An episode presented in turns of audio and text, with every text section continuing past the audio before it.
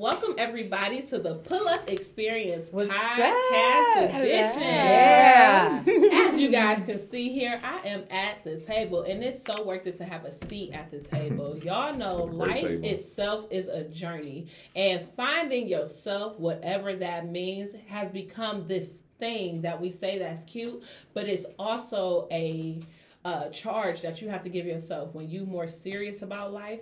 And I am sitting here with the beautiful Amber of Finding Blank. Uh, I love that she has this cause to help you navigate that space uh, of all ages, especially from a younger age when you are really trying to just figure it out because you know you want more than what the adults know, but you um, at that point where it's like in my mind I can do it better. I just don't know the way yet. Um, but she helps you to figure out what your blank might be. Um, and a part of that blank is finding yourself. And Yes. Amber's here to make sure that if you looking, she'll help you with her own magnifying glass. So she ain't technically a detective, but she got what it takes to help you do your research and figure it out along the way. Um, she has some amazing causes that she is going to really help us to navigate this whole episode um, and really explain to us what she does, how she does it, and why she's been so successful in her journey. Mm-hmm. So, Amber, please explain to the people who you are. Hello, thank you guys so much for having me. That was a beautiful industry introduction. yes. I was just like, wow. nice. That's what she So- does, the killer. Killer. you were great, girl.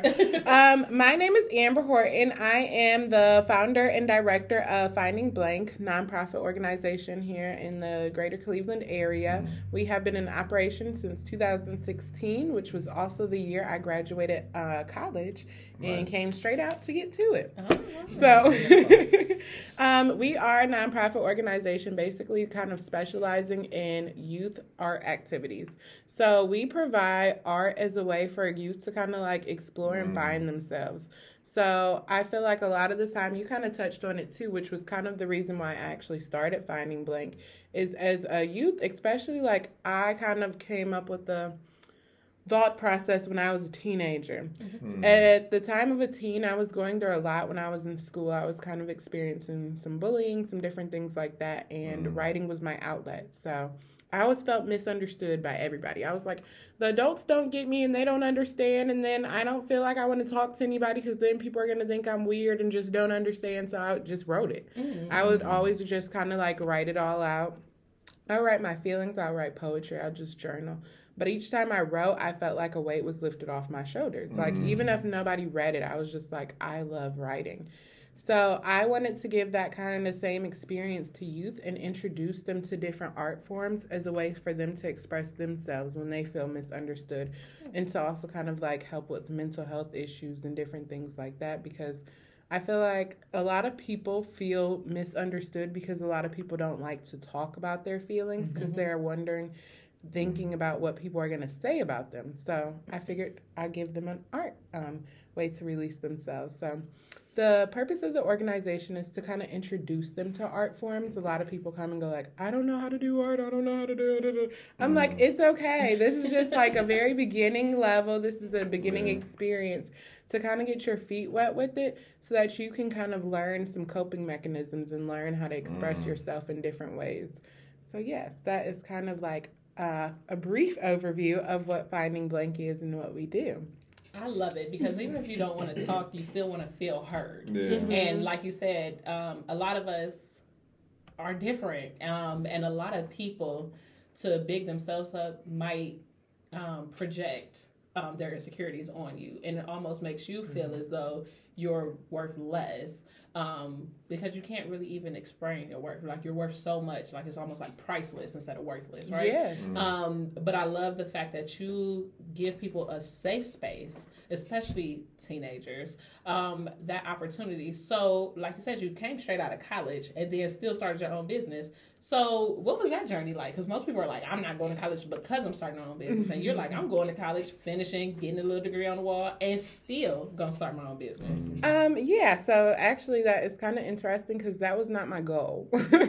Oh, okay. no, so um, Fun fact, um, in my high school experience, like I said, went through a lot. Um, I wasn't necessarily like the stellar student in like high school. I got pretty decent grades, but not stellar. Um, fun fact, so I had to take um, an elective in school. I wanted to sign up for home ec and cook every day. I was just Then thinking we about all- everything I was going to cook and The eat every Right. single day. yes, that was smart. And then the school called me about two days before school started, said the home ec class was full and I needed to choose another class. And I was like, everything's full now. And sociology was available. But I was like, I was in the 10th grade at the time. I was like, I don't know what sociology is and I don't want to take that. I wanted to eat. so I ended up taking it and I was so mad I had to take it. But it ended up being my favorite class ever. And it was oh, actually wow. Intimidating at first because I was the only 10th grader in the class. The majority of the people in the class were seniors and some juniors. So I was like, oh my God, I'm the only 10th grader with a whole bunch of upperclassmen in high school. I was scared.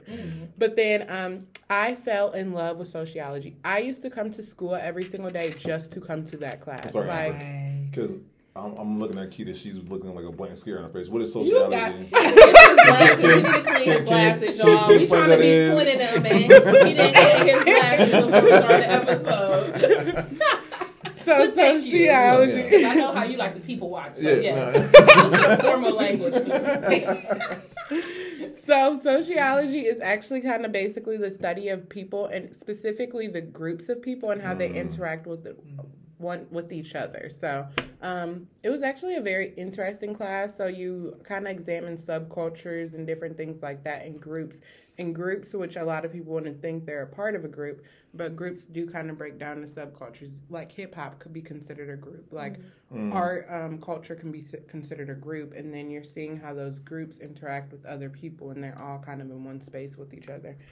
So um, I love people. Didn't realize it at the time, but like my mind was blown in that class. Like I was like, I love this. Like it was an experience. So when I went to college, so I always knew as early as I can remember. I thought I wanted to be a teacher because I just knew I wanted to like work with kids and help people. Even when I was a kid, I was like, I want to be a teacher. So then in high school, um, still wanted to be a teacher. But then when I went through my bullying um, experiences, I there was a social worker in the building, and then she became she kind of became like my safe space and like my safe haven. So mm-hmm. like I'd be able to leave classroom and go talk to her and stuff like that. And I finally felt seen by somebody. Like she would mm. listen to me and like hear me out and like give me actually useful advice. And I felt like for once, like you actually understand me. What's her name? Her name was, it was a J. I feel like it was like Miss, it was like Joe, Jewel. Shout out to the counselor. she the school counselor. counselor? She was Yeah. um, Yeah. a Shout therapist, so she was actually contracted in. But at the time when I was in high school, I didn't know that. I just knew she was in the office, and she was amazing because um, it made me feel comfortable coming to school then. Because I was like, okay, like for once, I feel like somebody actually sees me and understands me, and that was like so nice. So I was like, I made up my mind. I was like, I'm going to school to be a social worker and to work in a school just like you, so I can help people That's dope. that mm-hmm. so I can because I was like I understand how it felt to be like at your lowest. So I was like I want to help people. Mm. So um, knew for social work you had to have your master's. So I was like that's great. I'll go get my undergrad in sociology and then go straight there and get my master's in social work. Uh, went to college, did all that. Still had the whole plan all the way up into my senior year. That is where finding blank became a thing. Uh, my senior year, I did a study abroad in Central America. We traveled between the countries of Nicaragua, Costa Rica, and Guatemala. When I went, I was completely ripped out of my comfort zone. I was the only black person in my group, so there was a total of seven of us. We all came from different states and different universities. So we didn't meet each other until we landed there on the plane and all like kind of got picked up, even though we were on the same plane with each other, but we didn't know who each other were. Might So begin of a, a reality show. it honestly could have been a great reality show because the bonds that we were made in four year, four months, it was it was incredible. That's I all. bet. It was something. I bet. But in the process, um, Finding Blank actually started out as a blog. So it kind of went back to my roots of writing. So um, when I was there, it was still um, it was an experience, a challenging experience, but still very eye opening. I felt like my life was a blank canvas because I felt like I was ripped from in, any and everything that I ever known.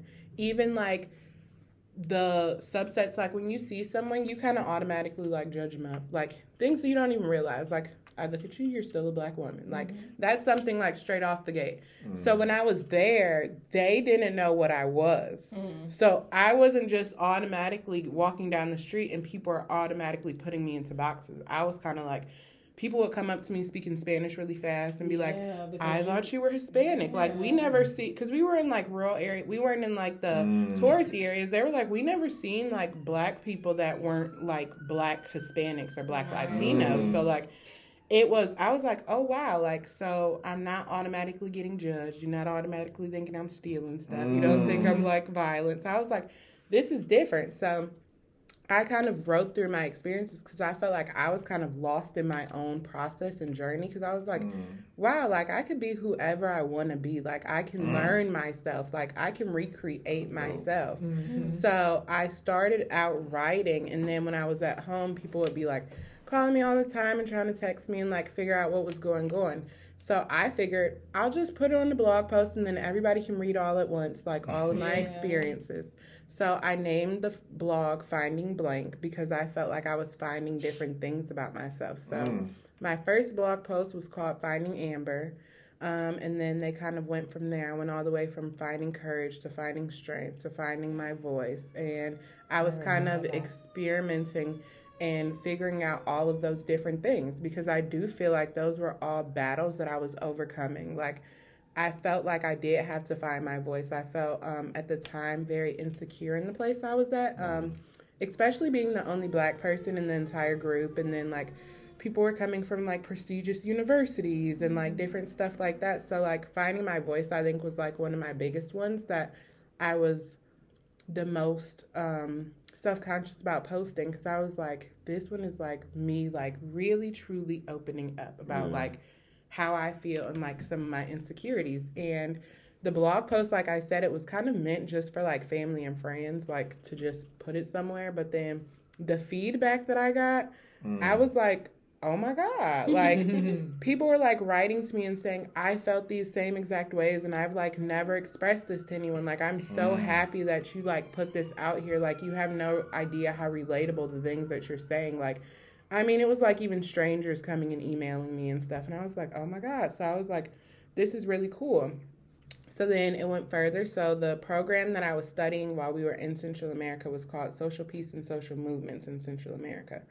And it was experiential learning. So we did not go to a classroom the entire time we were there. All of our learning took place with going and talking to community leaders and activists and politicians and nonprofit organizations and kind of working side by side with people and actually getting into the community. Like I caught it like talking and being with the movers and the shakers that was making the community the community. Mm-hmm. And I saw some incredible organizations and the changes they were making in the community there. And that's kind of where I had a fire under me when I came home. I was like, there's no way, and I feel like I'm doing a disservice to myself and my community if I don't take some of this knowledge back home mm. with me and do something in my own community. Because, like, it was still kind of like I always moved on like a 10 year plan for myself. So I was like, I'll start like my own business by the time I'm 30 and then like settle down and stuff.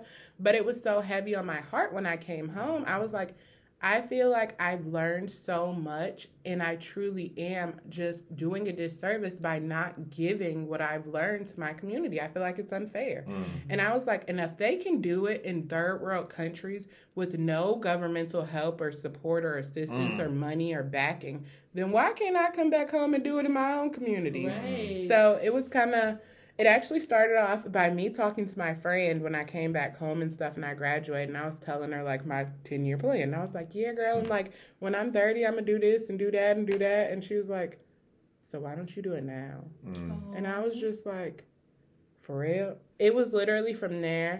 Um, that was my first ever event. She said, why don't you do it now? And I said, okay. And I was like, I want to do an event called The Mix Up.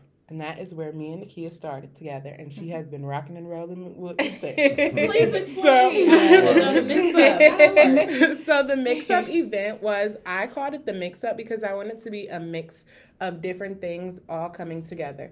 So it was kind of like basically just a live showcase all the way from like poets to musicians to like spoken word to singing to rapping and it was I wanted to showcase um, art artists in Cleveland because my whole thought process has always been because I said that for the event is if you get enough like-minded people in the room together, mm-hmm, mm-hmm, you're gonna mm-hmm. ignite a spark. Oh yeah. So I was like, I want to bring because I was like, I was working with the movers and shakers here, and I was like, I want to work with the art world and the art community here. So I was like, what better way than to bring those people together?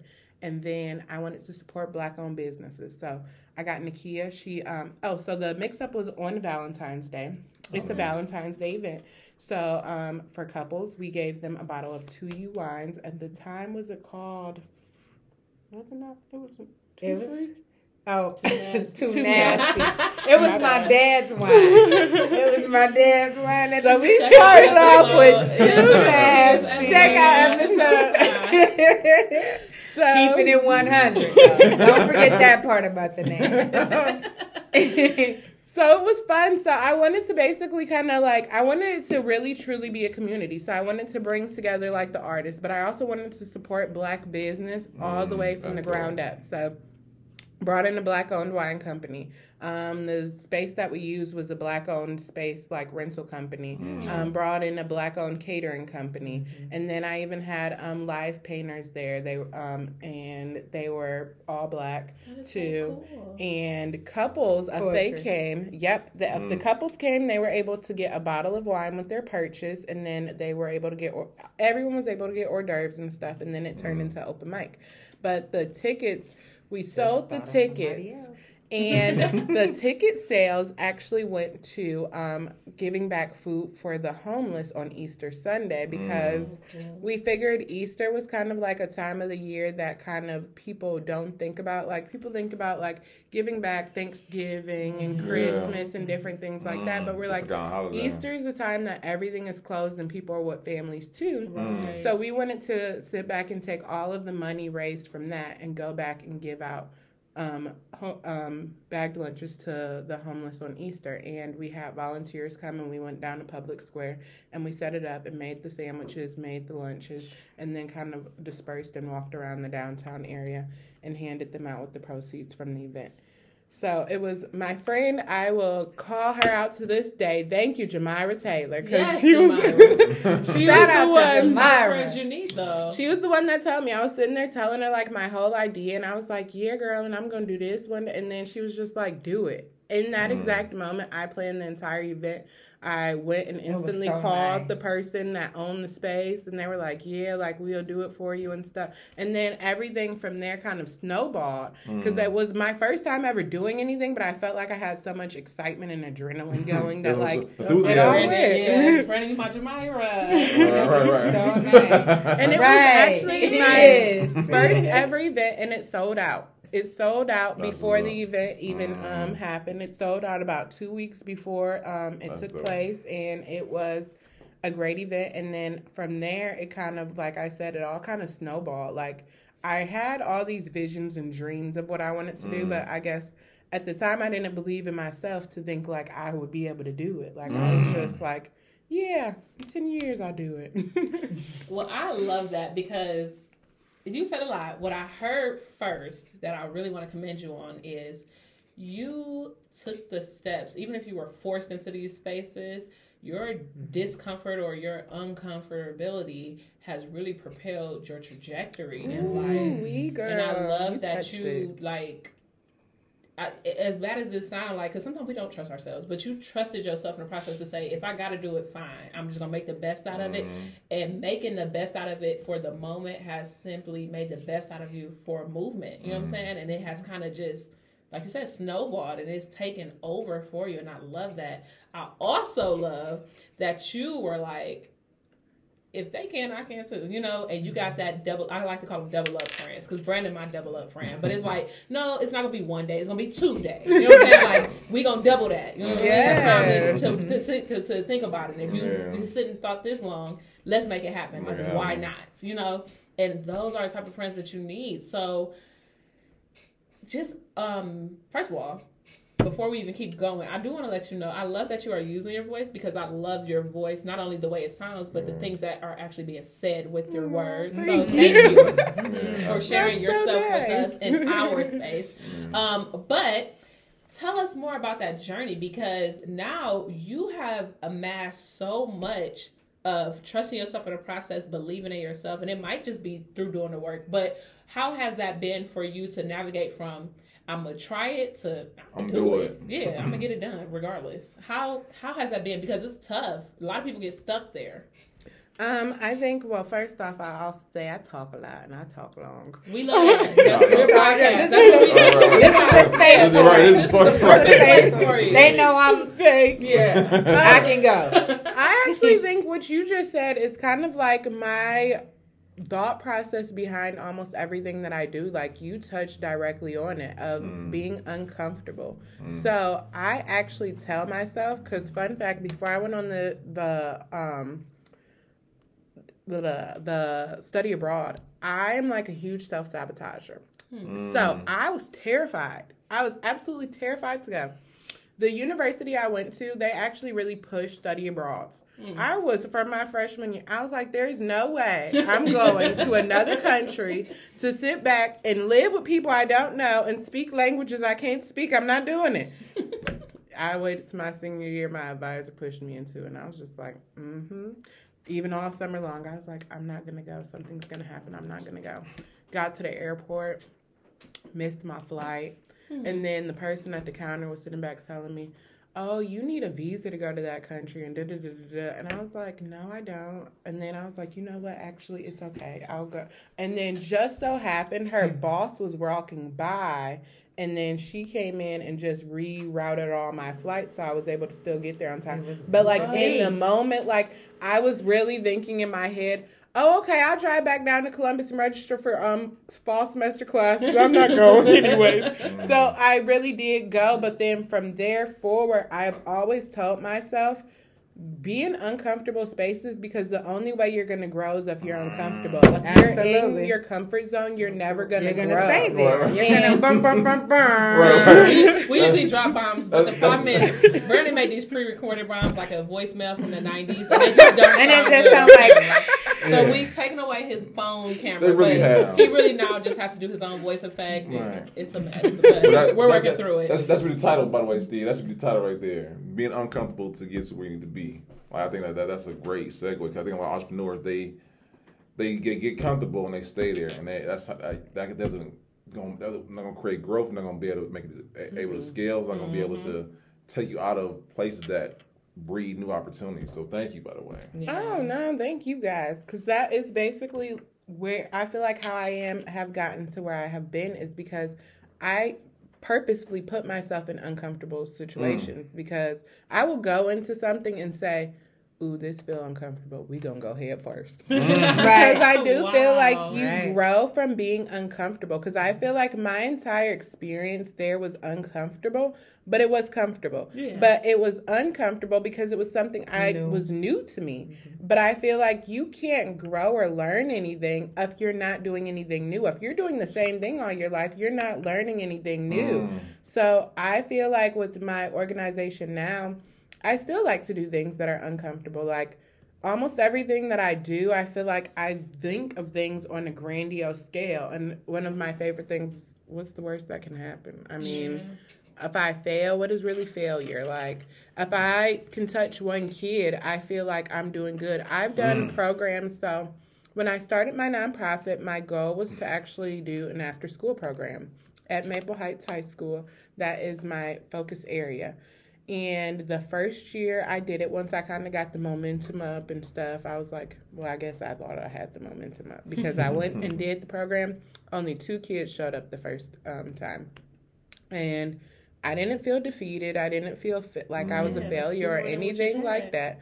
I was just like, okay, so let's go back to the drawing board. Right. What am I going to do next year Mm-hmm. to sit back and get more kids? That following year, I had 25 kids show up. Shut the cuss word up. Thank really? Congratulations. Thank you. So I feel like I kind of, it was uncomfortable for me because, like, honestly, to be honest, too, working with kids is uncomfortable, That's what I especially was going to God bless ask. you. What is worse than? God I mean, not to say nothing against teenagers, but teenagers are a hard Whew. sell, and it's hard being working with teenagers as a teenager. But being that older person, and you're first of all. For my teenagers who watch, because I actually do got nieces and nephews that check out my pull up experience. And I love y'all. But uh, they are critics. They have the most to say and not a dime to spend. And they are i mean but they are, they keep me on point i will say that they are the most creative the most innovative thinkers Mhm. and sometimes it's tough to take um their very honest opinion about stuff. So how do you navigate that? Because as a teenager for me it was tough. I've always been glasses thick glasses gap dark skin like it was up and it was stuck. So i learned how to fight for anybody who's still watching. A lot of y'all watching now? Trying to get on the pull-up experience. No, we ain't gonna talk about it too much. But um when you got kids in your life, or not even kids because they're young adults, and let me address them as they should be addressed. They're young adults. They're navigating the space of trying to find themselves, but also they have a very opinionated idea of what life should be because they haven't experienced it at all. Yeah. So how do you do that? Because that's a journey in itself. I had itself. a patience to do that too, because you gotta have a level of patience that honey. God, you have given, you have not given me, Lord. You really got Let me interject before you answer that because I've seen her in action. Mhm. Um, and also your family helps helps a lot with Mhm. you, and it's it's a it's a family thing. They support you wholeheartedly. I love it. Thank Um, my grandson has all has actually been a part of um, Amber's um, classes and um, events that she's given, and he loves it. He you. loves We it. love Carson too. Yes, and it's like she provides them with teachers and people um, that they can relate to. I was That gonna say, brings that y'all learn how to speak artistic. their language 'Cause Yes. it changes. Yes, he Ooh, enjoys do it it. so much. Yes, and like, so she is is number word? one with that. So Thank yes, you. yes. Um, I honestly believe that what I do is just meet them where they at. Like I feel Mm. like that is working with all age groups because I do programming all the way from K through 12. So Oh, wow. Mm. working with a first grader is obviously very different than working with a high schooler, but I feel like whatever I do is I just meet them where they're at and I, I just try to understand them because I feel like what I notice with most kids is they just want to be understood. They just want to be understood and cared for. As long as they feel like you care and you can try to understand them, I feel like you'll get a completely different kid. They're Yeah. just going to open right up. So I feel like just showing that you care and that you listen to them. So mm-hmm. what I feel like the best way to show them that you understand is by listening to them. Because I feel like they just want somebody to talk to. They want somebody to understand them. They want somebody to vent to. They want somebody to help them. And I feel like even with teenagers a lot, like why I feel like it's sometimes uncomfortable because it's scary going in because they are very critical and you go in teenagers gonna give you the least emotion. They gonna sit there and look at you with a blank stare. Mm. and i'm just like okay so do y'all like the program? Or you not like it? I can't read this. So then i feel like i just come in and i talk to them but um Another thing that I usually do with most of the programs that I do is I do icebreakers um, in the beginning, but the icebreakers are basically team building activities to kind of give you that safe space and that comfort zone feeling because if you get all the kids in the room to open up in the beginning, then they're gonna all treat each other differently. Just like Mm. if you know someone's name, you're gonna have just a little bit more respect for them if you instead of calling them hey they and uh, you and stuff like that. So it's kind of just building a safe space for them and me because I got to get to know y'all too in order for me to be comfortable because I'm still a human being too. Like I'm coming in and I'm shy and I might be a little timid too, but this is me stepping into something that I'm not comfortable with. It's out of my comfort zone. You're new to me, I'm new to you. But how do we break this newness? How do you begin to respect me and I can begin to understand you? And the best way to do that is just by talking. Like, I feel like I'm a huge talker, But I do feel like, because even through writing, is honestly, I see it as a form of talking. Because I feel like Mm. a lot of people, why they relate it to the writing is because people don't talk about their emotions and feelings. Like I always said, like I would like to start like just like a folklore, like story time, storytelling Mm. time. Because the more that you talk, and then somebody else be t- listen here. I'd be outside talking to strangers and stories and stuff because I'd be Hmm. over and people talk. I'd be like, oh my god, I relate to that too, and let's start talking because I feel like the human experience we so often feel so isolated because we feel like oh they don't understand us, they don't relate to us. But if, how they gonna know if you don't, Don't talk? talk, yeah. They don't know you unless you talk and open up. So I feel like to just get people talking is kind of just like the best way to like work with teenagers, to work with adults, to work That's with little art. kids, like just to make people feel comfortable. And sometimes it's okay. You can sit back and say, "Are you uncomfortable?" Because I'm uncomfortable too. But we can sit back and work through it, Mm. being very honest. I love that because I do believe very as much as I believe we're all special. I don't feel like any of us are unique. I feel like there's always like somebody who's going through the same experience as you or who has navigated the same experience as you. And like you say, you won't know until you start to express your differences. A lot of us just want to fit in, but the best way to fit in is to talk about how you stand out. And mm-hmm. then Yeah. you'll notice there's other people who fit in in that same space with you.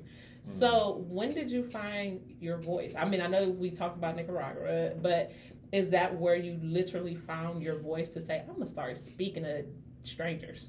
I'm going to start telling my part. Um, I think I've always been a talker. yeah, I think I've always been a talker. Um, I think finding my like actual voice, I think I'm still finding it. So, Mm.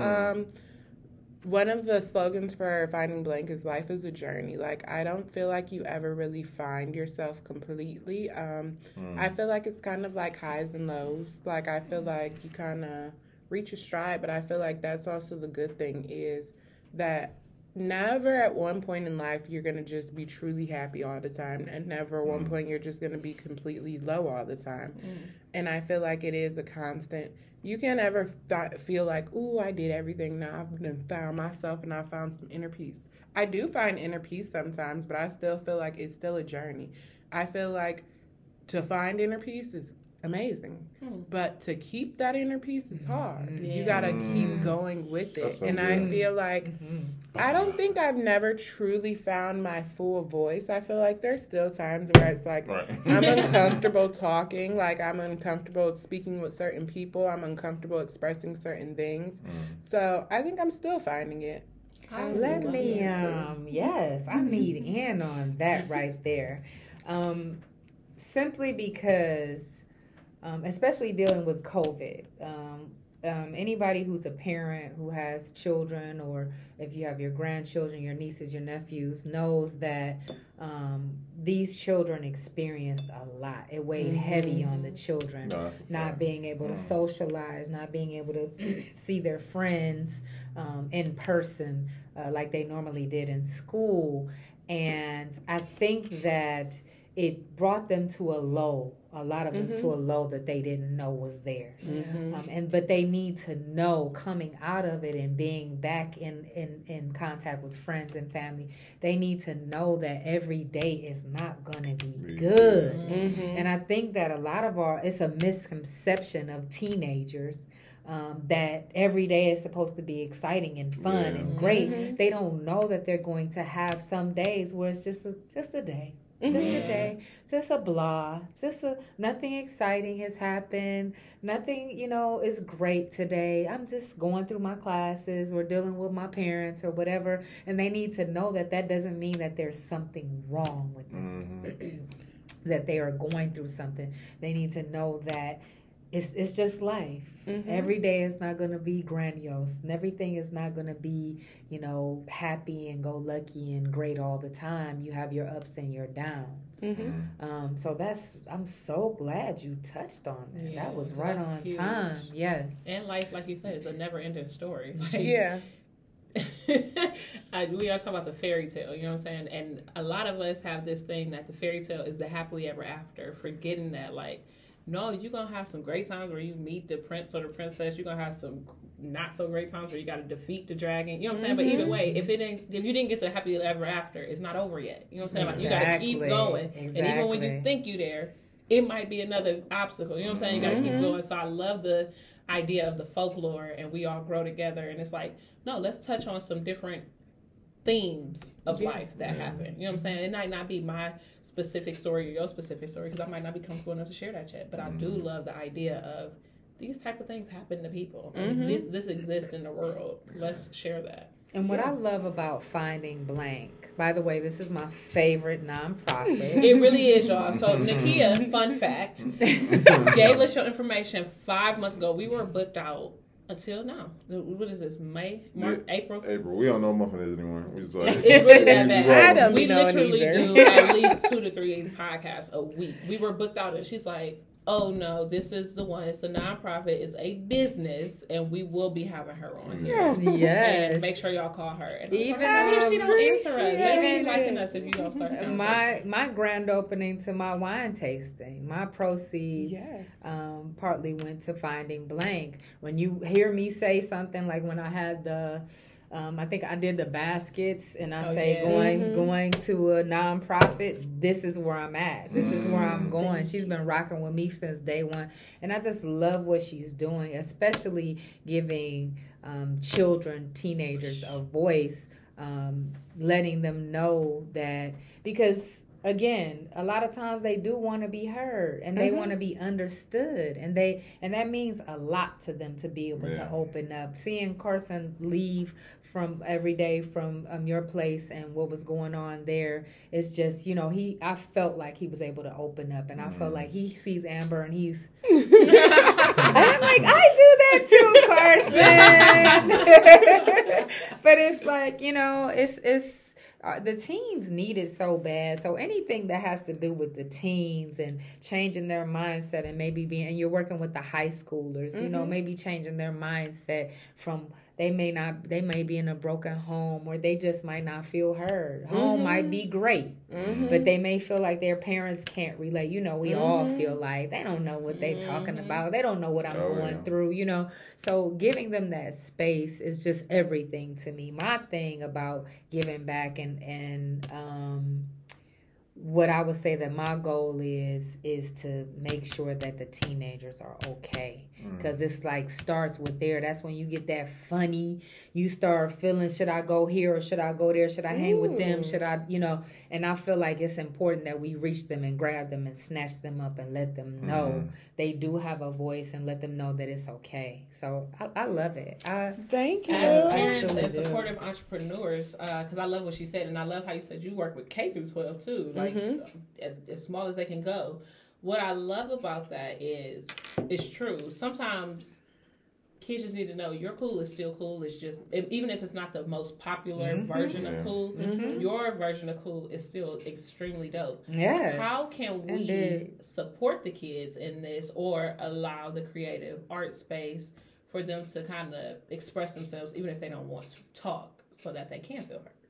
Um, I actually do that so more so through a lot of the art programming that I do. So Nakia touched on it before, which is really cool. Is I cannot take full credit of Finding Blank. Finding Blank is made up of many, many different people. So um, I bring in different people. So I have different people contracted that work with Finding Blank, all the way from painters to hip hop lyricist writers to um, dancers to um, poetry writers and different things like that because I do believe there are multiple different ways to express yourself. Stop. so sorry to cut in, but my artist, right here, right here. I mean, those eyes, right there, Fun and moment?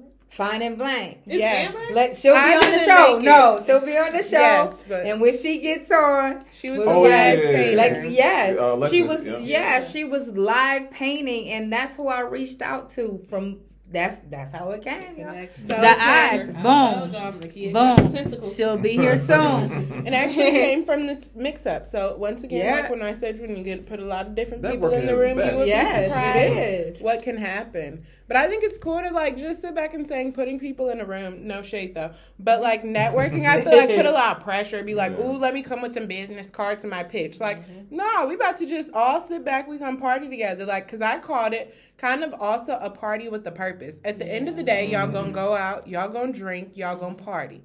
Let's do it for a purpose and not just a purpose of like giving to my organization for me to give back to the community. I want to introduce these black people in this community so we can become a closer knit community where we No, can all my help type each person. other. and she's super damn fun and dope. Oh yeah. Oh of yeah. girl. Very You get me. And so, so and this is for our audience because I want to get to the mechanics of it all. Because I think it's someone in our audience who would like to start a nonprofit tomorrow. Mm. What would you? What advice would you give them if they say, "I want to start a nonprofit and I also want to get into schools"? What steps should they take to to achieve that? I would tell anyone for one, make sure your passion is there. Like I feel like Mm. don't do it for the money. And I feel like a lot of people do ask like, but it's a nonprofit, so how are you making money off of it?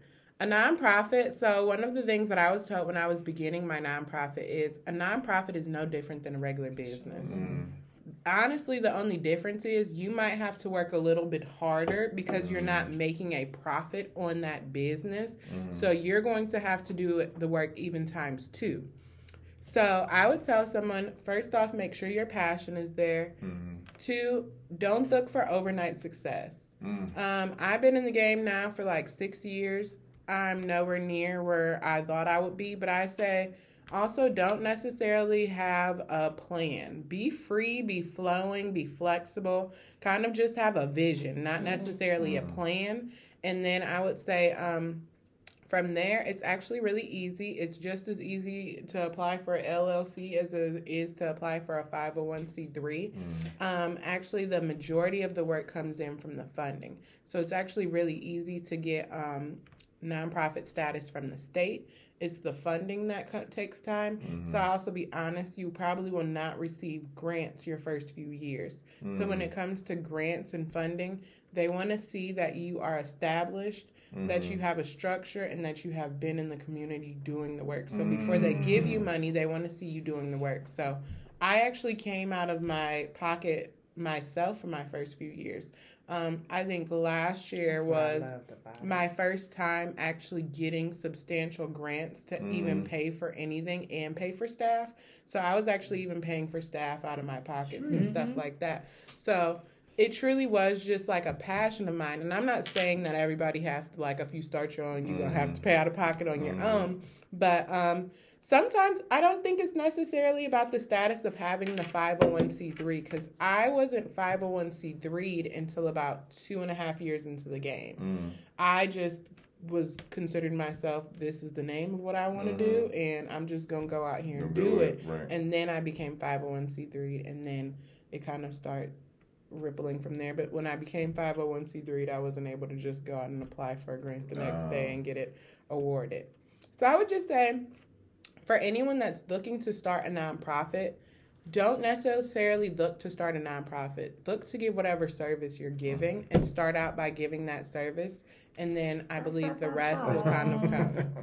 Because I think I think that's great what you said about. Did you do any fiscal? I'm sorry to cut you off. Did you do You any the time. fiscal agents with your uh, grant writing in the beginning, or you waited till you got fully 501?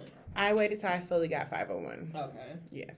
Mm, okay, because I must say I, I'm glad you brought that up because I, know because we're working on our nonprofit uh, Mm-hmm. portion of the pull up experience right now. So I'm glad you pointed out because I think that you thought just coming right in there. We got a 501 uh, C. Let's go ahead and do it. No, we got to be more established with it. So thank you for. You can that. get some grants though, so you can get some community funding without even having a 501c3. Neighbor Up is a huge community funder, so they actually get their money through the um, Cleveland organ. No, it's called the Cleveland.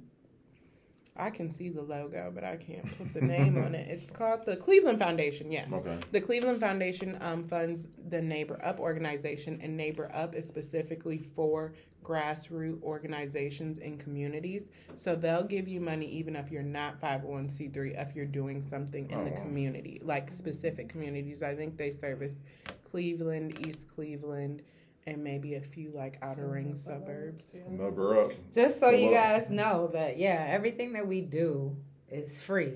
Our networking events, Free um, to you. anything you come, For yes, sure. Yeah. free to you. Come out of free to you. Yeah, right. but but it's okay. but that yeah, that's like, our it's a purpose. passion, yeah. yeah. Yeah. yeah.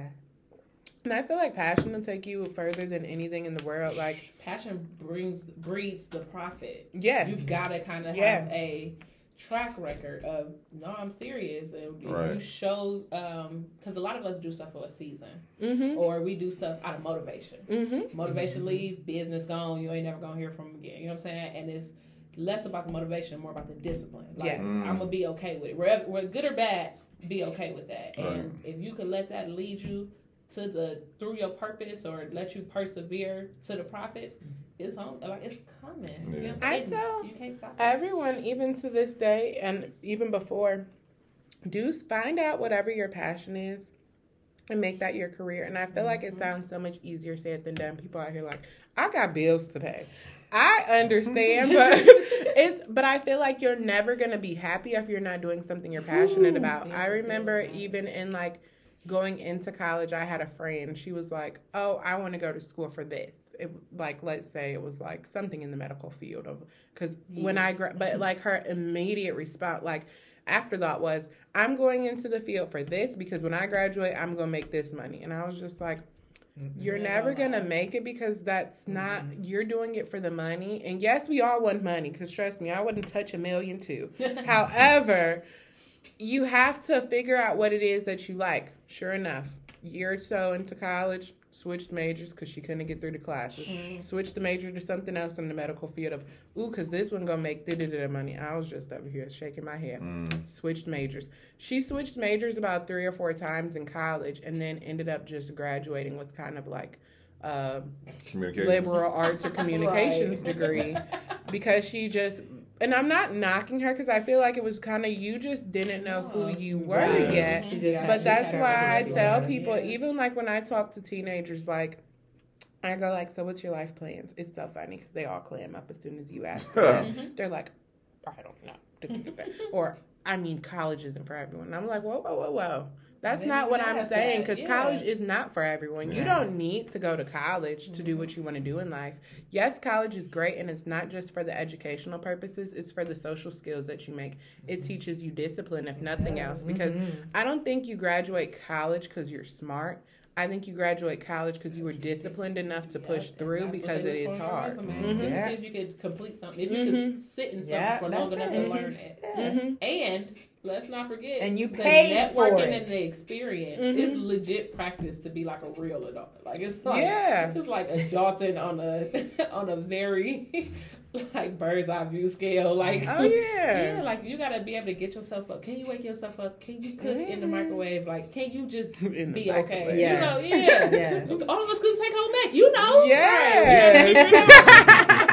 we had to figure it out. But I totally agree with that, and I graduated valedictorian in my college from my, with my degree, and I totally am for the whole not going to school to be. We We successful. black girl We magic. I mean, like, I'm, using, I mean, Yes. I'm technically using So it, but what? on I a don't more care. personal, I'm not building somebody else's business. It's more like I'm still going to forge my own path and help others. But you may not have used necessarily the quote unquote degree. But you did But the you work. used Ooh, the yeah. The experience work. that you It's learned from college. good. Yeah, and like I Yes. said, it's definitely if you need that extra four years to practice, it's definitely a great practice round. To I mean, figure I out. can go break down all the things that you can learn from just going to college. Learning how to talk to people, learning how to carry yourself in a Mm. professional environment and manner. I agree like, jumping out now. all Yeah. those different things. But I do think it's kind of just all boils down to what you're passionate about. And I feel like as soon as you do remove the money aspect and the younger that you can, and I do, I completely understand because I know people are going to be like, you got to go to nurse back and talk about me wanting some money. it, it, everybody wants money, but like I'm just saying, like, if you find out what you're passionate about, the money will flow to you. Like So it'll flow to you from different ways and different Mm-hmm. areas and different avenues without you trying because you're living what well, I don't know if everybody's religious or not, but you're living what God put you on this earth to Absolutely. do. So he's going to make sure that you are going if you living in his purpose in his eyes, Mm-hmm. you're going to be successful with whatever you do and whatever manner success means to you. Exactly. listening to Beloved right now. So glad I finally listened. But she went to college. She did all that hard work. Michelle Obama. She did all of the um um becoming. I'm sorry, I said beloved. Becoming. She did all of that and then realized this is not what she wanted to do. It was not her passion. It was not what she and she put in. You, she was a lawyer, Yeah. so she put in work. She had the intelligence, she had the discipline, she had all of that, and then she got there and she was like, This ain't it, sis. I also tell This people all not the it. time, like, I mean, unless you know what you're going to college for, like, and you're going specifically for that degree, like, unless you go into college, let's say, and you going for nursing, Mhm. I always tell people take a general um degree, go to a liberal arts school, take mm. classes in different areas, Until you figure open up out. your mind because even when I went to college, I went in a sociology major. I ended up adding two minors, and I was still blown away by all the other things I could have taken and did and learned. Mm-hmm. And I saw, because when I went to college, I was meeting people. I was like, "You're a what major? I never even heard of that before." I'm like, "And what do you do with Yeah, that?" I'm like, so I'm kind of like be open minded. Don't be married to anything because I feel mm-hmm. like life is forever changing. Even if it ain't college, even if it's a job, like. I sit back and tell people I've worked so many jobs in my life. That's why I'm like people be like, so you just want to be an entrepreneur because you don't want to work for nobody. No, I don't got no problem working for nobody because I've learned so much from the jobs that I have worked. Mm. So I also feel like, especially if you're younger, sit back, work a job, go to another job in a different field, figure out what it is that you like, even if it ain't college. That's a mm. great way to get the experience. Yeah. Go work jobs in different fields, figure out which field you like, and kind of learn that. So I feel like honestly, life is truly just about learning yourself. And I feel like for teenagers, it's just so hard for them because they have everyone else telling them who to be. Right. They got their parents telling them who to be, teachers in the Yeah, school, school system system, telling them who to be, mm-hmm. social media telling them who to be, their friends telling them who to be. And I mm. feel like that's the fun part about being creative is now you're in your own head and without you even realizing it, you're creating what was inside of you without you realizing and without anybody else telling you to do it. Mm-hmm. So one of my favorite things I always tell, it's even if I got the same group of kids each time, mm-hmm. I just go back in and be like, what did I tell y'all the first time? I tell them every single time. I say when it comes to art, there is no right or wrong. Mm. You cannot do anything incorrectly when it comes to art because whatever you create is yours. Mm-hmm. No one can even duplicate what you created. Right. It's solely yours. Mm. And I can't come over and look at what you created and say it's incorrect mm-hmm. because it was what was inside of you came out of you and that is what you created. Mm. Whether it's painting on canvas or body movement by how you dance, it's a release. It's you releasing who you are without anybody telling you that of who and how to do it. Mm-hmm. And I feel like that's what I like about art is that it's so freeing. Like I feel like even when I look at art, I feel like I like the fact that it makes you feel emotions and feelings that you can't quite put into words. Mm-hmm. And honestly, even whatever the artist created and their intent behind it, it will never you'll never take it in how But they you- created it. Right. And everyone can look at art and they're all gonna take Different. something different from Yes, it. indeed. And I feel like that's why I just feel like it's such a great way to express yourself to be able to find yourself because it's truly yourself. I would love Finding blank. Ooh, okay. Yes. Uh, dag, I had it at the tip of my- Oh, we talked about it. You said the reason you decided to be an entrepreneur is not because you were against working for anybody. So, what is the answer to that question? Why did you decide to be an entrepreneur? I honestly truly do believe it goes back to the study abroad. Like that was a life changing time in my life for me. Even when I came back, I was still honestly when I came back I had a culture shock and I remember um one of the like professors that like accompanied us on the trip one of the things they said is you're going to go back home and you've experienced so much and you're going to be changed, but mm. you're going back to an environment that's still the same. same. And you're going to have to figure out how to manage and manipulate that situation mm. for your own self. So, honestly, when I came back home, I was kind of depressed because mm. it was hard for me to I mean, laugh, but that's crazy. Go through, get it. Yeah, yeah, yeah everything yeah, that I went through, I, I and like even totally. when I talk to people, they'd be like, "Oh my god, so like, what you do there and stuff," and like, but I'm like, I could tell you, but you just ain't gonna see it. had to be there. And then with everyone that I went with and formed those bonds with, and then they, we all spread out back to our own states and stuff. We were still texted, but it ain't the same, yeah. and it was just like a lot to go through. But I feel like because of what I went through and because of what I seen I felt like, and not even to be arrogant, because I feel like I'm honestly probably like the most humble person in the world.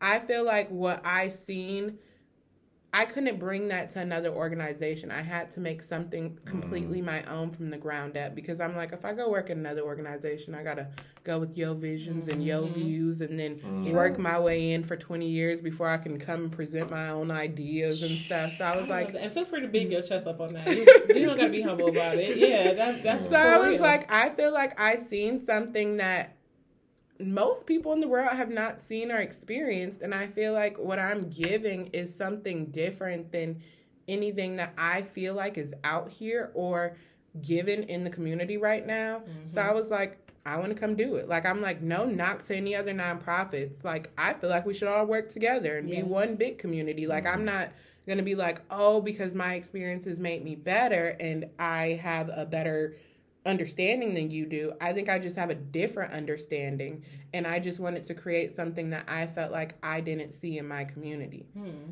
So that is kind of like the reason why I wanted to create it and just do it on my, not necessarily on my own. Because, like I said, there's a lot of moving pieces and parts to it. And I do feel like Finding Blank is very much a community. Hmm. And that is one of my biggest pieces is I want to bring in different people because I feel like my head is not the only one that can bring out thoughts and stuff. I want to hear what people think and I want to hear what you think and I want to hear what that person thinks and I want to bring us all on and have these types of conversations. I do believe in talking, you do learn things. So I feel like I love talking to people about it. I love bringing people on and be like, so what do you think we should do? Like, so this was my idea, but what is your idea? And let's sit back and figure out what we can do together. Mm. So I really like you, Thank you. That's the best.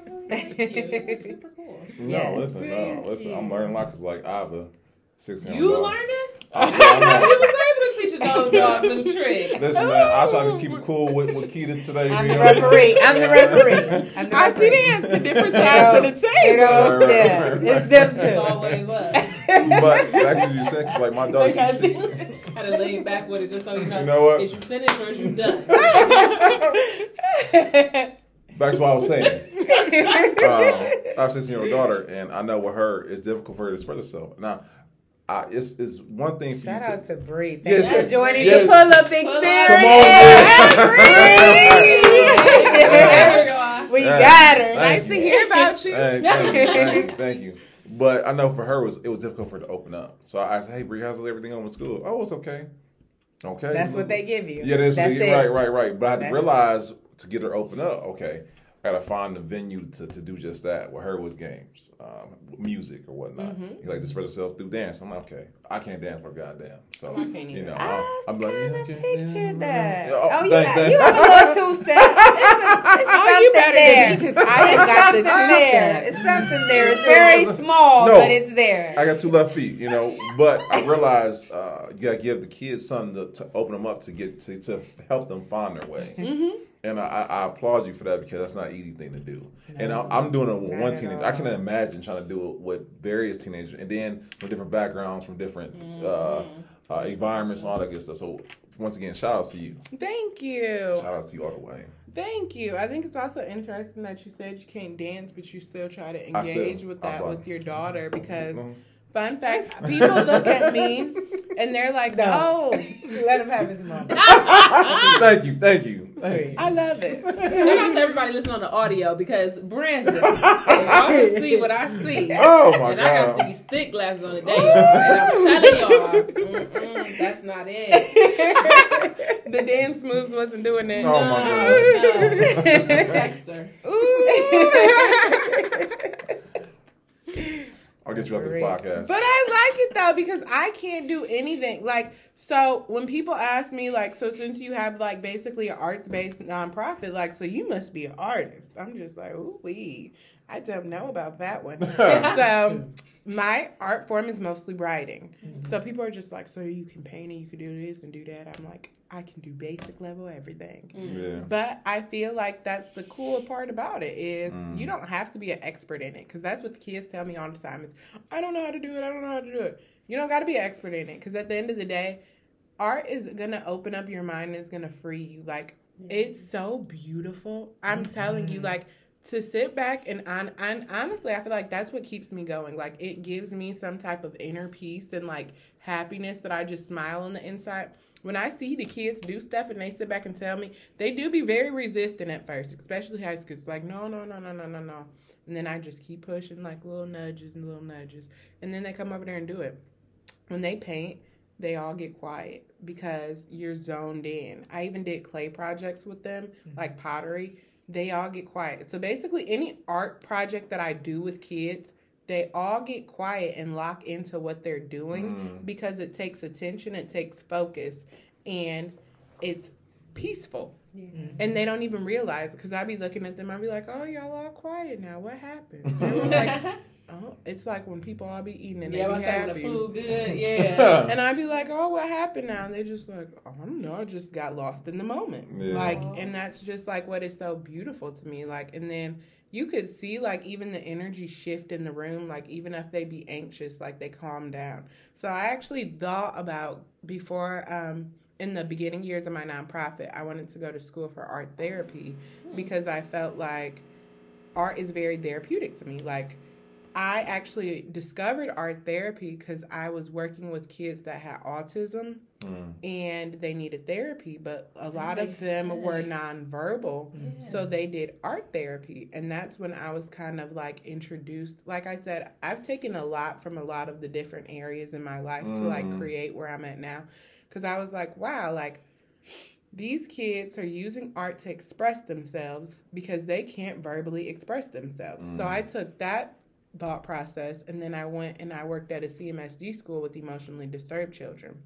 How was that experience? When I tell you the emotionally disturbed actually were not the way they behaved was not very far off from the autistic kids because the autistic kids were aggressive and stuff, but they were aggressive because they couldn't talk. And that was like, Mm. Just I'm mad. Yeah. Like, I can't get out what I want to say, so now I'm about to hit you. Mhm. And then when I was working with my emotionally disturbed kids, I was seeing a lot of that is that you don't know a safe way to express yourself. So now you want to be physical, you want to be violent, you want to tear people down. You're angry inside and you truly don't know how to express it. I remember one little girl, I had her write it out for me, like what she was feeling, and she wrote out, I'm angry all the time and I'm mad and I fight all the time, but I really don't like to fight, but I'm just so angry and I just don't know how to get it out. Mm. And I'm like, y'all can also benefit from some art therapy because I'm like, a lot of the time, especially with kids and with our minority kids in like rough areas and different things like that that are in with. violent areas and a lot of traumatic backgrounds Mm. they don't have the vocabulary to express how they're feeling they can't they'll sit back and tell you i'm mad or i'm frustrated but they don't have the vocabulary to get to the root of Mm. what Why? they're yeah of the why Yeah. they don't have that so i feel like talk therapy doesn't work for everyone and i was like and especially for kids so i was like what if we used art as a way for them to express themselves? Because they can't do it verbally. And that's kind of like i was actually already doing the nonprofit at that time but it was like one of those things i was doing the nonprofit and seeing at that time when i was at the school i think i was like 23 or something how it really can help these kids. Like i never did it at the school i was at but i was like i can see though how this would help them. Benefit them. and I think that this would be really good for them because art is very therapeutic and i see that still to this day. When i see them work i see them get zoned in i see them relax. Like you can see it all. Like you can see the whole body relax. You'll see their shoulders relax. You'll see their mm. jaws unclench you'll see them get zoned into whatever they're doing even if it's dance. So another one that i always get a lot of pushback on is i don't know how to dance. I don't know how to dance. I'm not doing that. I'm gonna look silly. Mm. They might go to the back or whatever but after a while you're moving your body as a form of an expression. It feels good. So they all end up coming out of their shell. Mm-hmm. I don't think I've ever I've done any that. type of program that I have not seen all the kids get out of their shell, even mm. if it's two mm. kids in a room. So, fun fact the program she was talking about, her grandson came to, it was a summer camp program I decided to do because I wanted to give kids a safe space to come in the summer when school was out. I only had two kids show up.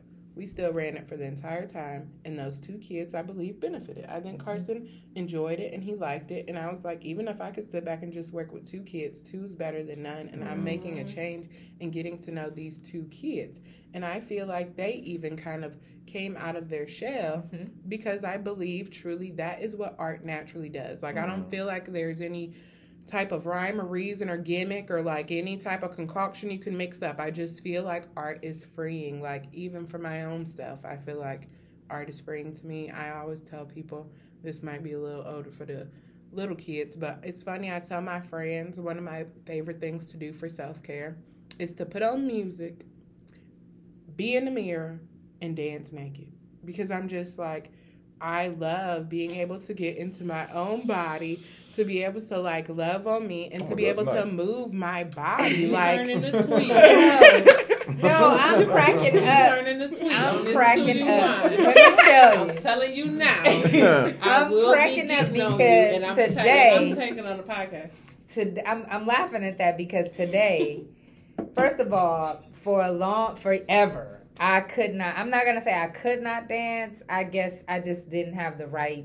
I don't know, but forever I had to, in order to loosen up somewhere, if I'm out at a party or a lounge or whatever, I had to drink or two to, to even get my two step down mm-hmm. pat. and like literally, like all of a sudden, like I just became the dance queen. Mm-hmm. I would say maybe about, let's see, maybe about six years ago. Mm. Six years ago, I just I love when it. you found blank, huh? Yeah. Six years ago, I love it. Yeah. yeah. Six years ago, I just I'm a boogie. Let me tell y'all. Anyway, yeah, cause she be getting down. I ain't never heard my so my so my dude like goes to the gym every day, five days a week. Ooh. I wanna be like so I'm I'm and he's busy, but he finds the time. But I'm busy and I'm like, I just keep telling I can't find the time. I can't find the time. I can't find the time. So today I was like, he headed off to the gym and I was like, I'm gonna work out today. He like I'm like, cause we have the setup. We have the setup. I'm mm-hmm. like, no, really, I'm gonna work out today. And I just started, but I started working out, but the music was getting was real good. and I was like, and I just started boogieing, and I was like, that's the, that's what I did. The, my whole, I jump roped, I got on my machines, mm. but the most of it was just dancing. And mm-hmm. I know mm-hmm. Taylor, mm. that physique is just yeah. fire, period. and she says that's what she does. And I was mm-hmm. like, I just danced my whole workout. Mm-hmm. And when he came home, I was like, I got it. Don't worry about me. I'm a, I'm summer. I'm gonna be summer ready. I'm gonna be Summertime summer ready. Fine. It's on the way. And it's baby. all because of the dancing. Mm-hmm. So and it's like you release and it, it feels good. And then when you know you hitting the move though, Ooh. when you know you hitting that's it. the one because I had. That's why I like doing it all by myself in the mirror because yes. I can't dance at all. But I don't know what it is. Me, my mirror by myself. It's, Ooh, it's the mode. On a Saturday morning with the sign shining through the window. Yes. I'm just like this yes. is a whole nother vibe. It I'm is. in it tune with good. myself. All of a sudden, I'm on beat. I've never been on beat before. I'm like, this is different. I like it. yes, it feels really good. It does. So that's another form of therapy for adults or mm-hmm. kids yeah. that are watching. Wake up and go dance by yourself. Yes, if you if you don't really in like exercising, that's, that's it right there it's you get to different than yourself. just doing it by yourself. Like I have a huge mirror in my room. Like I just, I also be, I like to just go look in my mirror and kind of just reflect and stuff because it's different when you kind of look back on yourself. Because actually, one of my nightly routines, when I be in routine, my routines be lasting for about eight days. I don't know what it is That's about day eight that it's like every single time because I even did journaling challenges and I be looking back in my journals and I stop every time at day eight. eight? I don't know what happened at day eight, but um, uh, the dancing. So I don't remember where I was at. The consistency of, Of the dancing, dancing. Oh, in the Oh, the nightly at routine. mirror. So the my nightly routine when I try to get it going again is put in some headphones, listen to some music, do some stretches in the mirror, and then I look in the mirror and tell myself positive affirmations. Mm. So it's just something about the mirror and looking at your own reflection and you uplifting Loving that yourself. reflection. Mm. Yeah, and loving yourself and visually seeing yourself while loving yourself is just top tier. That's all I got for it. Is it's just top tier. Love that. We, we talk. We, we, look, we cover a lot tonight, y'all. We didn't cover where the future is. Where's Find Yeah, the Blank where- yep. going? Um, I'm gonna put it out there because it is a goal of Exclusive? mine. Oh snap! Okay. We Yeah. get the Yeah. exclusive. Exclusive. We get the Ain't no music exclusive. playing, so technically I'm on beat. Yeah, I wish. Technically I'm on beat. Ain't no Even the music playing is to still cut on beat. You know what I'm saying? You a Um, hater for real. That is interesting. So my actual goal for finding blank and you know my five to ten year plans. My five to ten year plan is actually to have like a center and then actually Mm. have a center that we're basically doing art programming for the community. I love so that. an arts based culture center, but then also um, conjoined with it, I would like to have a special needs daycare to um, Mm. help specifically people in like the black community with special needs and different things like that because I do think it's something that's overlooked in the black community and there's not very many resources provided to it. I So I kind of would I like to Such a do that idea. with Yes. Yeah. conjoining with the center. It's so I necessary because literally Yeah. nobody, like like you said, it's such an overlooked necessity. Yeah. Yeah, that's kind of like my other um, area of passion. I've worked a lot with kids with special needs. I've worked with kids with special needs here. Um, fun fact before I went to my study abroad, I did service trips in Nicaragua two years in a row. And one of the things is we worked at like an equine farm with kids with special needs, and um, also visited like some orphanages with kids with special needs because it was kind of like a taboo in that country for Mm. someone to be special needs. They felt like it was kind of like a shame brought on the family. Whoa. So it was um, And it has A very little- like that too, with Mhm. people um, are special needs. They almost feel like, like she said, like shame the family. Like you Mhm. failed as a parent to Mm. be able to birth a kid who Mhm. has special needs. That's so that's so cool. And that's one of the things of why I wanted to like do it specifically in the black community. Because then, even when I came home, I worked with an organization that um, serviced mostly kids with autism, but usually most kids with autism are dually diagnosed with other things as well, Mm. especially when it's severe. And a lot of them were more affluent white families, and the cost of providing good services and programs Oh, and stuff for kids imagine. with special needs are so expensive and almost everyone that we serviced were affluent white. I mean, people coming from all across the country, like had money like that. And then when I went to the school, I worked with emotionally disturbed, but I also did see special needs there. And I just looked at the type of programming that they were provided and the services they were provided in the inner city. And then that was just like so heartbreaking to me because I'm like, Mm. they just don't have the same services in specifically the black community and i would just like to kind of shine more light on that in the black community You are so amazing, Amber. Thank you. Thank So you one guys last having me. question. Yeah. Because we, you really killed it, and I'm so glad that you came today. She looked I'm like so happy. I you almost, guys I almost did not make it today. And literally, I was like, I'm coming. I'm just gonna come, and I'm so happy I did. I'm It so was happy to be Yes. in Buzz. Like you, we just said, no matter who you serve, there is power in positioning and being in the right rooms with the right people at the right time. It Absolutely. just matters. Mm-hmm. So even though Brandon was here, it still was like so awesome. You're very like I feel like a very like calming, like mm-hmm. peaceful, like oh, spirit. We but love then I feel like It's the But wine. wait, no, It's the because I was going to say, but I feel like you still like the turned up friend too, because I Oh, feel yeah. like very Oh, well yeah. rounded. Oh. I like that. And I need my here. I got you. I got you for sure. So y'all gotta set that up. but um, another question we love to ask all our guests because you were so amazing today. Right. Yes. But what are three things you would like anybody who's watching this podcast to take from this episode? I would like three things for anybody watching this podcast to take from this episode. One is love yourself and don't be hard mm. on yourself. Is life truly is a journey. You're going to have highs, you're going to have lows. None of them will last mm. forever.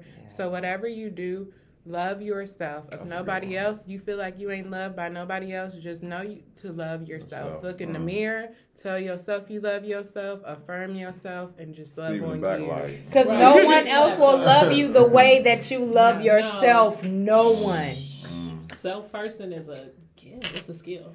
Self love is true, but I also do don't want anybody to get it confused that it's just an easy endeavor that you go on. Oh, no, no. It's a journey and it is a mm-hmm. challenge. Like mm-hmm. self love is not something you just wake up and be like, "Ooh, I love myself today." It's a journey. It's something you have to practice. It's something you gotta keep at. You gotta keep it going. So that one for sure. And then I would definitely tell people find your passion. Kind of like sit with yourself. Think about the things that you like. Think about the things that you love. Think about the things that bring you happiness, that brings you peace. And mm-hmm. then I would say explore career fields. I don't care if you're 50 or 60 years old. If you don't like what you're doing and you're not loving what you're waking up to every single day, I'm not saying quit your job today, but sit back and just kind of explore those things that mm. make you happy. That's good. And then for the third one, I say figure out what type of art you like. Get into art. Get into any type of expressive art. It will change your life, it will change your day.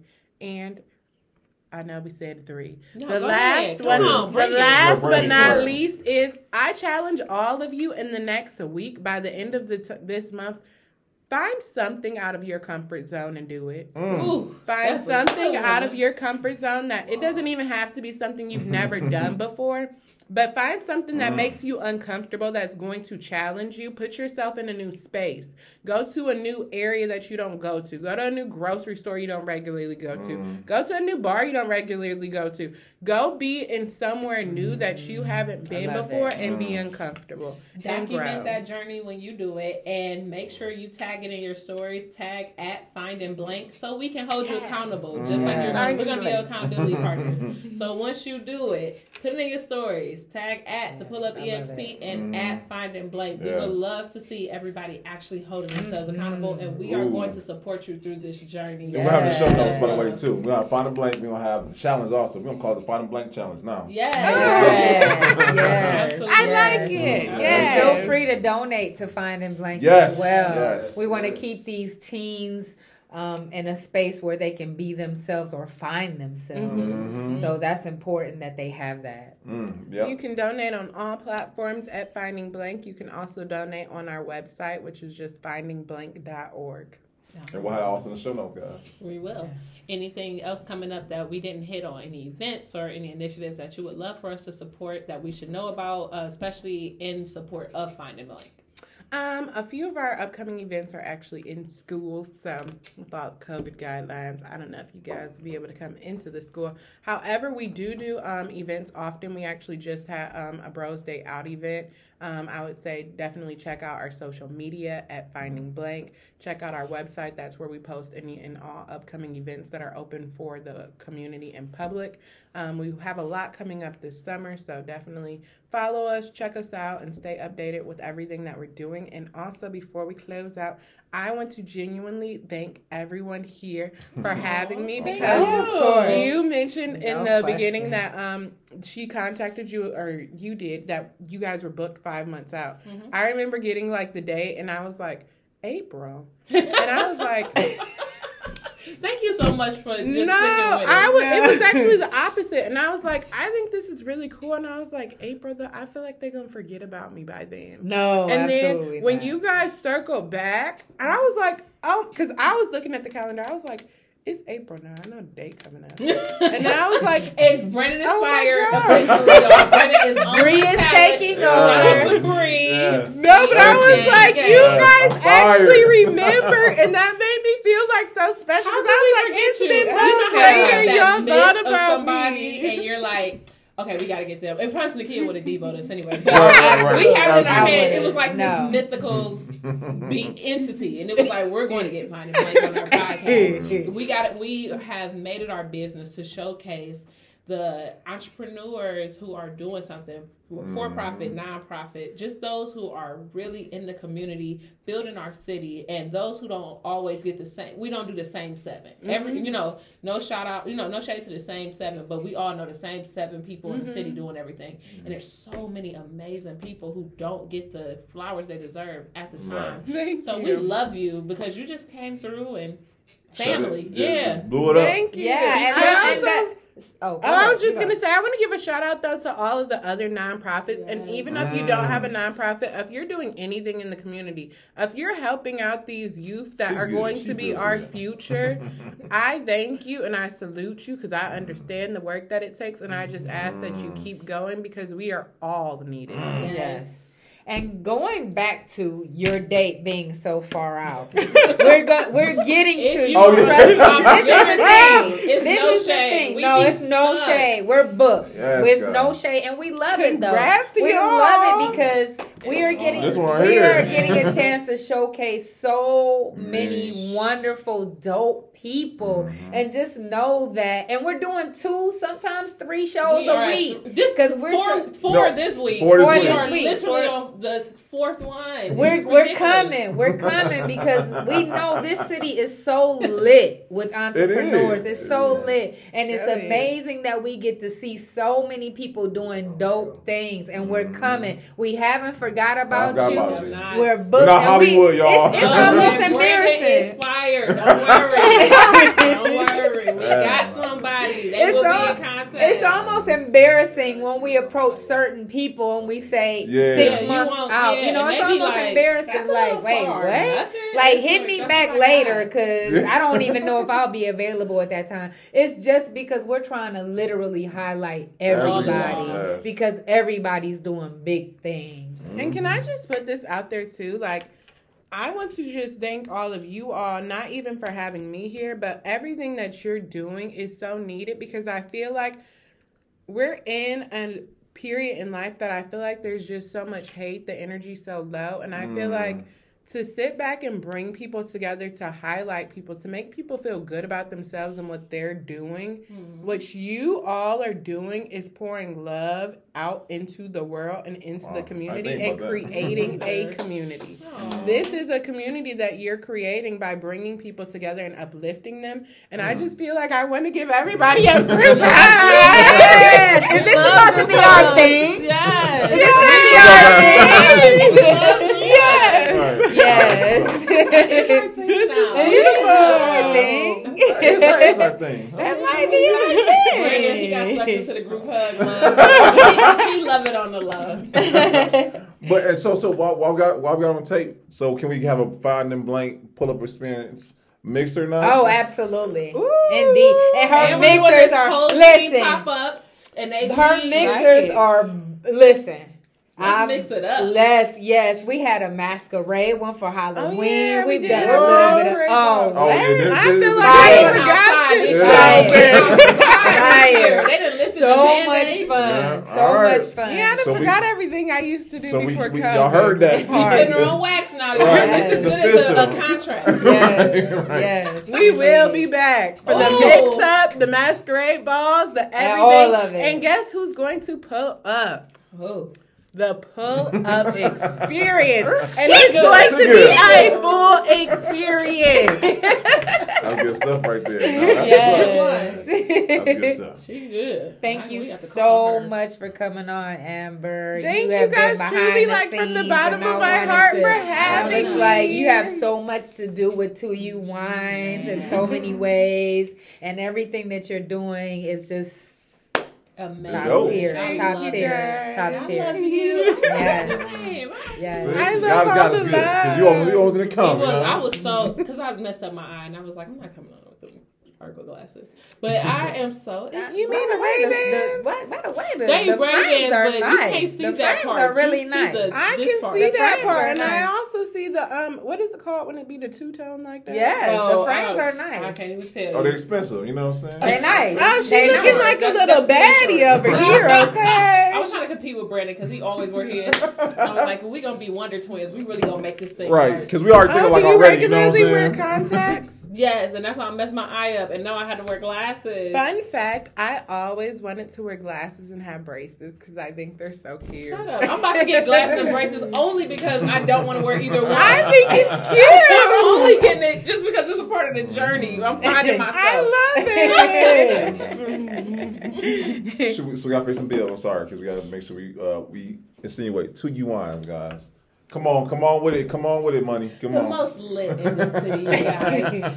Handcrafted, black woman owned boutique winery, guys. Located at 4425 Mayfield Road, South Euclid, Ohio, Mm-hmm. 44121. Open Thursdays through Saturday. You Thank can you, get a honey. bottle, you can get a glass, or you can get one of the infamous wine slushies. Best Woo! in the city. Wine Best in the city. And I tell y'all, it's not just me. It's the most fun you will have for the most affordable price, guys. It is an experience, and every time you are able to get with Nakia, meet her. She's such a genuine soul, as you all are able to hear and see, See in the it, podcast. absolutely. But um, to able to get her to yourselves, not for too long. Also, make sure you always leave me a bottle of Cabernet. It's the black uh, label at the top, guys. That's what I like for Beneficial Bae. Um, also, we also want to shout out our other podcast sponsors. Shout out Yes. to Social Masters. Shout out to we Social know Masters. when you are networking, as we said, building and growth and being in the right rooms is important. Mm-hmm. Not only um, for that moment, but to be able to have a lasting and make a lasting impression. Mm-hmm. We all know paper business cards are dated and people don't use them as much as they used to. We also can't just be giving out our Instagram, though. You guys can follow me at the official Bae or the podcast, the podcast at the Pull Up Experience. You can also follow Amber at Finding Blank. But if you ain't got time to type that in real quick. Social Master provides cards, credit card type of business cards with the uh, QR code on there. You get close enough to it, you don't even really have to scan it from your card. You get close enough to it, your phone is scanning it for you. You click the link, it opens up. Not only will you have the information for as our names, our business names, our website, payment information, PayPal, um, It's dope. Square, uh, what is the other one? Cash App, whatever you mm-hmm. use to make sure you send us some money on these beautiful businesses. We got you.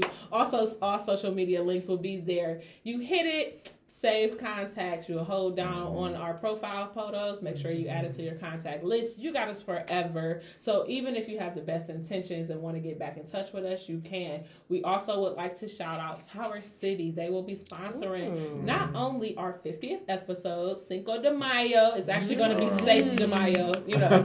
Uh, but we're going to be drinking like a Cinco de Mayo still. We're going to be sponsored by Two You Wines. We will be getting together for our 50th episode 50th just episode. to culminate.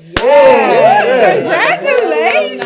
All of our alumni, we want all of you there. Come on Oh, back, I will y'all. be there. Oh, Yes, yes, you will yes, absolutely you're alumni. be there. We Yes. got to get all our alumni together just to let you guys know we We appreciate, appreciate y'all, y'all. just pulling up on us and creating the Wholeheartedly. experience. You know, we are here to you know roll the cameras and give the questions and the unhums, but, But you y'all guys make it. really Y'all make what it make is. it Yes. something special and different for the city, and you really allow us to show that it's more to Cleveland than LeBron and Bone Thugs. Um, Oh, so thank you for Hey, being you.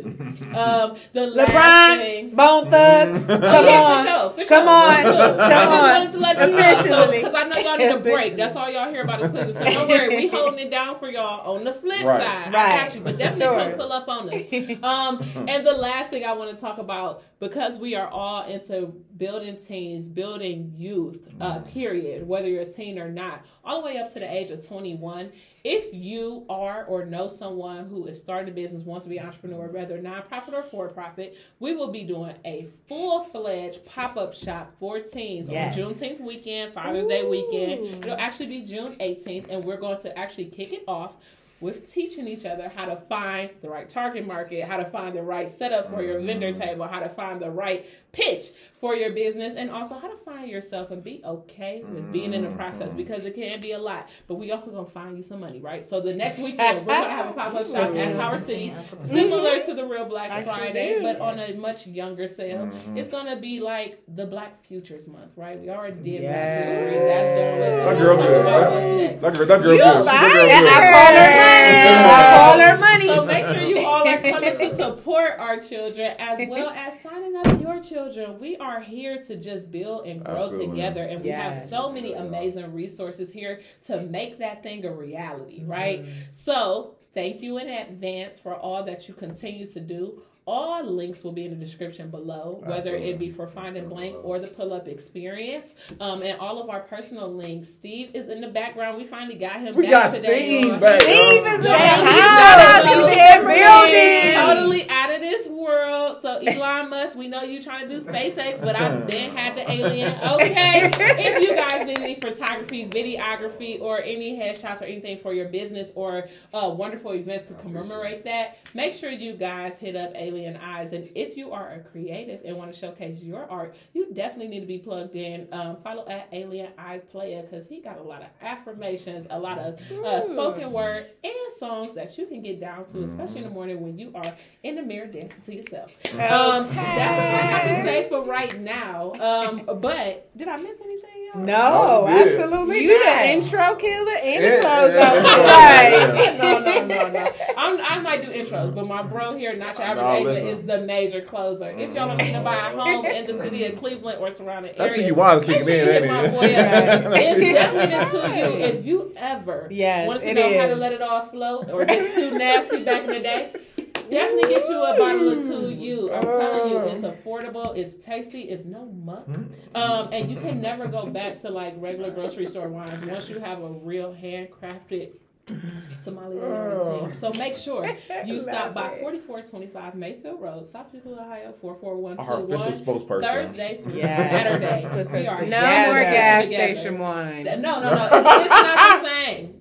Let the, Okay. It's really it not go. the Let it go. It's not the same. That's funny. Episode You episode can't forty go one. back. Episode 41. 41, y'all. Come on, let's go. Episode 41. I'm special. You am. are absolutely- Thank you guys. Yes, definitely. And so uh, next time, guys. That's right. Be good or be real good at it, y'all. See you. Thanks. Bye. Thank you guys for having me. I was You are so amazing. I Yes. Are you a artist, influencer, performer in the city and in need of a photographer or videographer just as unique as you? Check out my girl Rlo. Not only is she bring her unique perspective and her artistic touch to your photos and videos, but she's gonna put her own spin to it. It's gonna make take your photo to the next level. So do yourself a favor today and check her out. It's going on, everybody. It's your boy, not your average agent. And if you feel yourself overwhelmed, stressed, just complacent in your business, I got a solution for you. Check out my girl Beneficial Bae. If you find yourself with help with automation, creating systems, helping with just overall funnels with your with your merchandise and products, she's the person you want to talk to. So do yourself a favor and take your business to the next level. Check out my girl Beneficial Bae today.